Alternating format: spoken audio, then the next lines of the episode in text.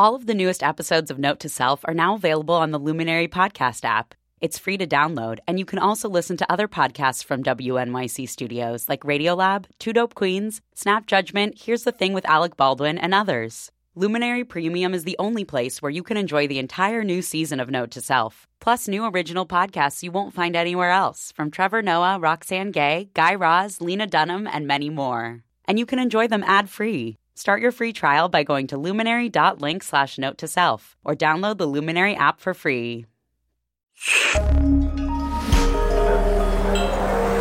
Listener supported.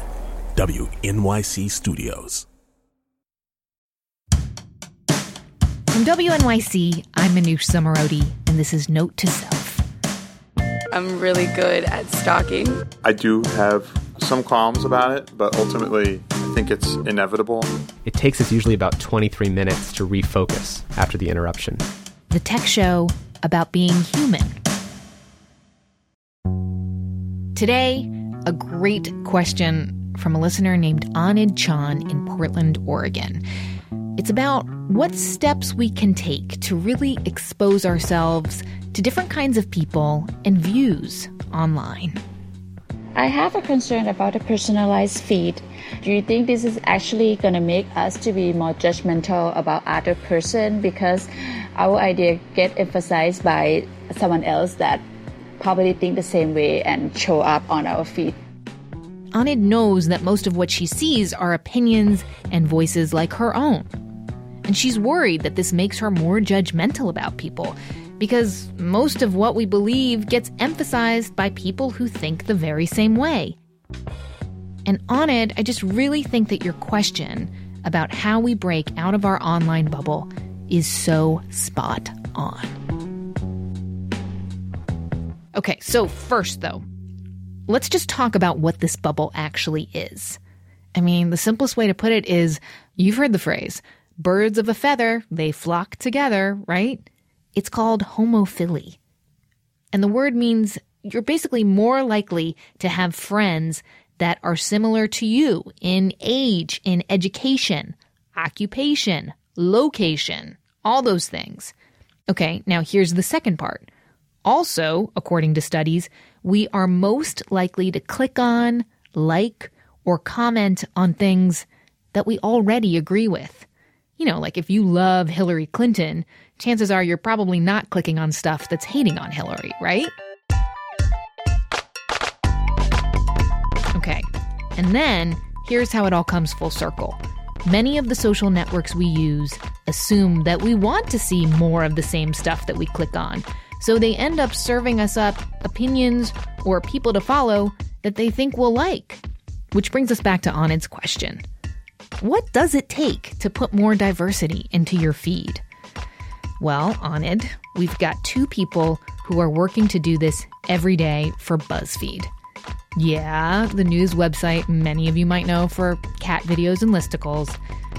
But actually, the reason why you know about them is because BuzzFeed spends a lot of energy really figuring out what gets shared, why, and in which communities. So, enjoy listening and learning from the tactics used by these two smart women. Tracy Clayton, co host of the BuzzFeed podcast Another Round, and Katie Notopoulos, co host of BuzzFeed's podcast Internet Explorer. It's their job to dig into the deepest corners of the internet and figure out what to elevate onto one of the biggest platforms out there. Oh my God, it's like podcast lady host powwow. Super exciting, right? So psyched. Tracy, let's start with what you've been working on, which has a delicious sounding name called Cocoa Butter.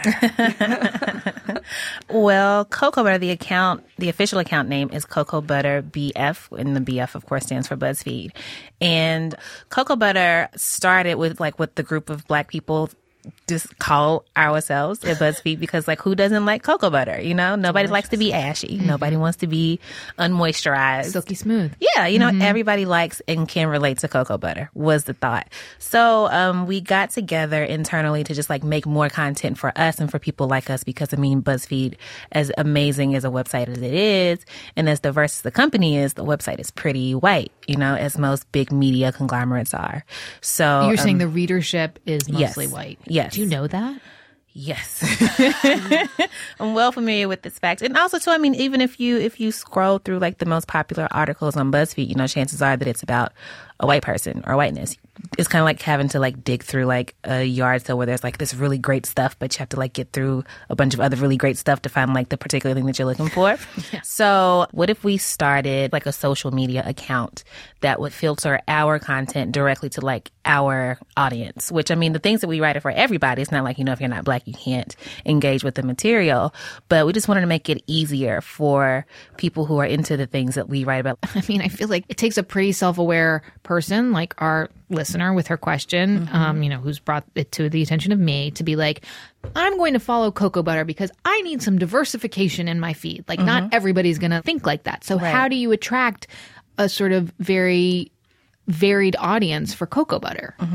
So we just really believe in like just making really, really great, funny, informative content that covers things that other websites maybe aren't covering. Like once other people start following us for like funny gifs and pictures, they get to also see like this really awesome like article about the Wiz. It's like, oh, well, let me check out this thing from this writer that I didn't previously know about. So Okay, so Katie, you ran your own sort of initiative, but I don't think this was under the BuzzFeed banner, was it?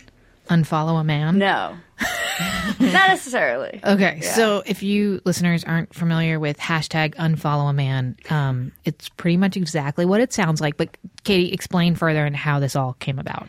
So I was sort of inspired by another writer, Anil Dash, who had written this article about like surprise, guess the secret experiment that I've been doing for the last year, which is I've only been retweeting women. Which is crazy. I mean, I have to say, I'm an Anil Dash fan. He's been on the show here before. Uh-huh. Super thoughtful. Anil is great. It was a really interesting thing to be like, I'm going to do this for a year and see what happens. And he has like half a million followers. So he's like, what do I do with this giant audience? How do I direct them Yeah. to something good as opposed to evil? And his idea was that I'll expose people to only amplify women's voices. And I was like, that's really interesting. But I was like, what would happen if I only listened to women's voices? So the way to do that would be literally just unfollow all the men from my Twitter feed. Did you And- unfollow everyone? Every single one, every single one. So I had certain rules. I was like corporate accounts. I would keep things where I like legitimately couldn't tell if it was a man or woman, like certain anonymous accounts. Now, had you been following mostly men, like your own? Yes. Looking at really. So there are a couple little tools and sites, and it's hard to tell how well they work, but they can sort of run a scan on your Twitter and tell you the like breakdown. And I started out with 700 people, and now I'm down to, you know, 300. so I know that I had a majority of men. So I immediately was like, oh, the thing that stinks is there's no tweets in my feed. So I have to start following new people. So I followed a lot of new women. And it was just really interesting seeing coworkers of mine would be talking about, oh, like there's this news that everyone's talking about. And I'd be like, no, not everyone. Not everyone is Because, talking about it. Yeah, over here on Man Free Twitter, no one's talking about, you know, the ah. latest tech news thing that happened or certain topic. And that's not because women aren't interested in certain topics. I think it's just that there are certain voices on Twitter who like are like I have to weigh in on everything. Twitter needs to know my opinion Yes. about this. And those tend to be male. Okay, so you guys, we've gotten a couple um, questions from some note to self listeners. I want to read you one in particular. She says, I have a concern about personalized feed. There's so much information out there, but I know that most of what I see are opinions and voices like my own. I worry this makes me, us, more judgmental about other people because most of what we believe gets emphasized by people who think the same way. How do we break out of the bubble? And I just thought this was such a good question because it's something that we do, and we're not being malicious by following people that we know or that we like reading their stuff. Mm-hmm. It just happens, right? In a way. I mean, Tracy, why is that important? Like, if people are like, you know what? I don't know. I'm living my life. It's all good. I see these people. These are the issues that affect me. Like, what's the point? Well, I think if you're okay with living in a constant state of just stasis, then, you know, that's fine. But I mean, the way that we grow and change and the way that our thoughts advance, you know, they have to be challenged by something else. They have to see. I always love the question about, like, how can I, like, diversify, like, my my life, my point of view, and our basic instruction was try.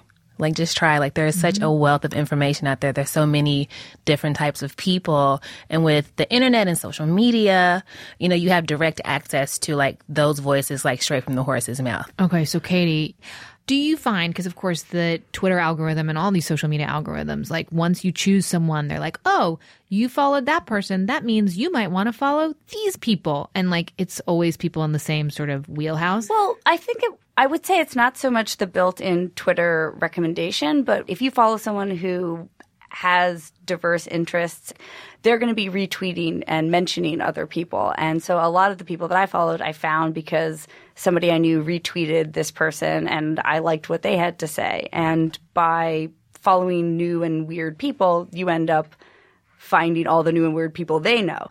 What about Facebook? I mean, the problem with Facebook is that it's your friends, right? And you're stuck with them. so it does, I mean, it becomes this by default, if it's the people that, There's you the bubble right there. Yeah, the people that you knew growing up, the people that you work with, people, you know, friends from college or something. That's that's very much a bubble. I found that joining a lot of groups um, really is helpful. I am very liberal with how many groups I will join. I will sign up for any group, and there's a lot of actually Send like your invitations to Katie Notopoulos. there's right a lot of really fun, new, weird groups that people are doing on Facebook. Tell that us kind about of, some of your groups. I think the best one that I recommend everyone in the world join is called Dog Spotting. Okay. And it's really popular, and it's probably got like 50,000 people playing. And it's just people post pictures of dogs that they spotted on the street. and there's this whole built in, like, it's a game, so there's rules. Like, if you spot it and it's a particularly big dog, you get two points. Or, you know, if the dog is wearing a bandana, it gets like an extra point, or there's certain flair points. So the idea that you're gamifying taking pictures of dogs you see on the street is really funny. And it's, What's great about that is that all of a sudden your Facebook feed becomes instead of a bunch of things from the people you know, it's a a bunch of cool pictures of dogs. And then also, you know, you start seeing these names of other people that you've never met before and like just having that little bit of a window out into the public version of Facebook in a way is Yeah. I think really fun because if it's if you just keep it just reading what your friends are saying, just looking at the news articles that your friends are sharing, it is going to be like a bubble. And I think groups are really uh, a great a great way to do that. And to the point of like the diverse sort of viewpoint of it, I think Twitter is a good one for people to actually be on because it doesn't require you to contribute. You can Mm-hmm. just be and enjoy what other people are talking about or Yeah. pass, pass judgment too. I know a lot of people who use it, they never tweet, they just use it to see what's the like up to the minute news thing. It really gives you a good chance to be just like a fly on the wall, you know, because I feel like people on Twitter are more likely to talk more candidly about things that like concern them in their lives and their own personal experiences with people who have a shared reality. And so, you know, me and like one of my girlfriends from back home, you know, be having a conversation about like this microaggressions or like really racist things that like we have like endured. And I know that from the show, like, I mean, this is what we do on another round too, like having Yeah. these discussions. And we get a lot of emails from white listeners that say, you know what, I'm just so glad to be able to sit in on these conversations. You know, like I've never had access to them before. And I think that Twitter allows you the same sort of distance from really intimate conversations that's just like priceless. I mean, that is such a. I count me as one of those people. I feel awkward, like looking at you and like I listen to you all the time, and I feel kind of weird being like. By the way, I've been listening in on your discussions with your friend Haben, and like I know what you girls talk about, but I do think like there's some basic knowledge gaps mm-hmm. in certain groups of people, and like. Thank you for letting me listen is what it sort of feels like in a weird way. You mm-hmm. know what I mean? Yeah. I mean, I think that this is one of the really great ways that change happens, especially when it comes to like a marginalized group and like a privileged group, because when there are like discussions on race, everybody clams up, especially the people who are members of the privileged group because, you know, they don't want to speak out of turn and be seen as racist or, you know, they may get defensive for perfectly logical reasons. But what should happen on the part of the people in the privileged group is a lot more listening than speaking. So, you know, when the marginalized folks are talking, you know, this gives you a great opportunity to just sit and listen and get a glimpse into this reality that you don't know because you don't live it because of like normal biological geographical reasons. And so I think that's the power of podcasting and it's the power of Twitter. You know, you you just get to sit back and listen and take notes.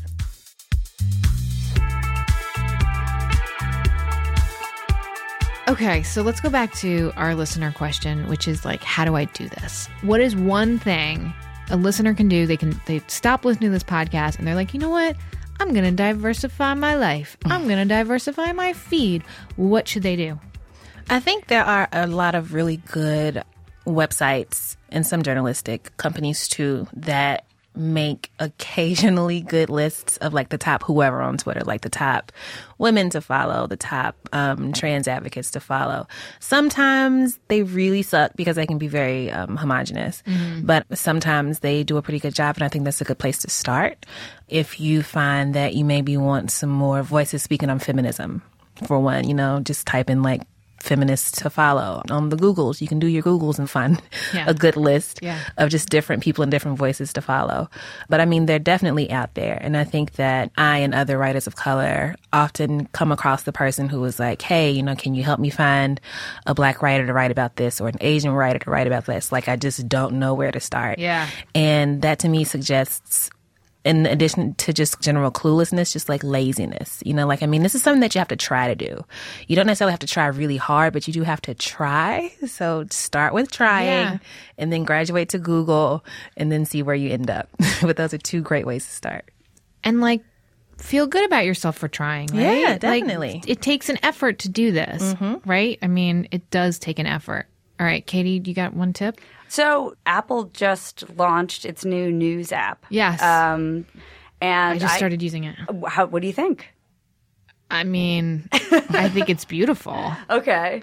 Well, what I notice is when you first sign up, it asks you to follow, like, it's like, what categories of news do you want? Yeah. And that's like a really daunting question. Yeah. But it's funny because I follow these outlets already and these people. And so this was okay, here's a totally new app that's going to give me a totally different experience. Yeah.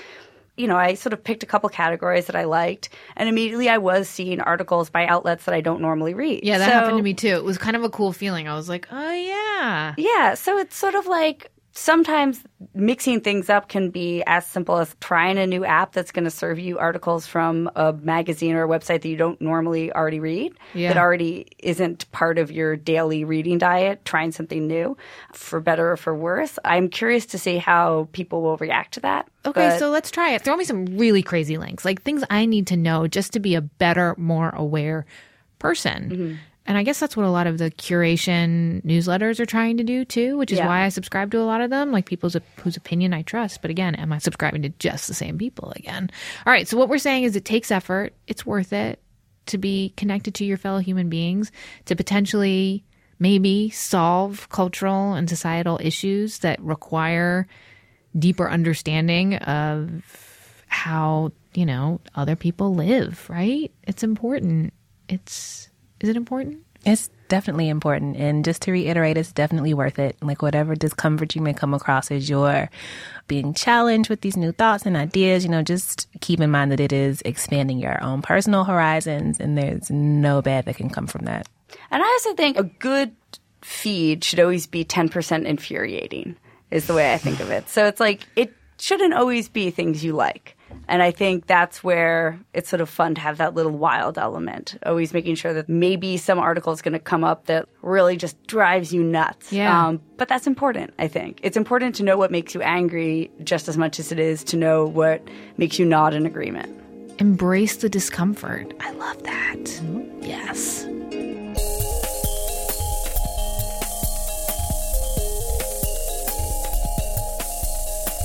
That was Tracy Clayton, co host of the BuzzFeed podcast Another Round, and Katie Notopoulos, co host of BuzzFeed's podcast Internet Explorer. They are both great. So, We know you, Note to Self listeners. You like to take action, and so we want to help you get started. Tracy and Katie have helped us create a list of some specific people who you might want to follow. And we've also compiled some really doable strategies for getting more diversity into your online life.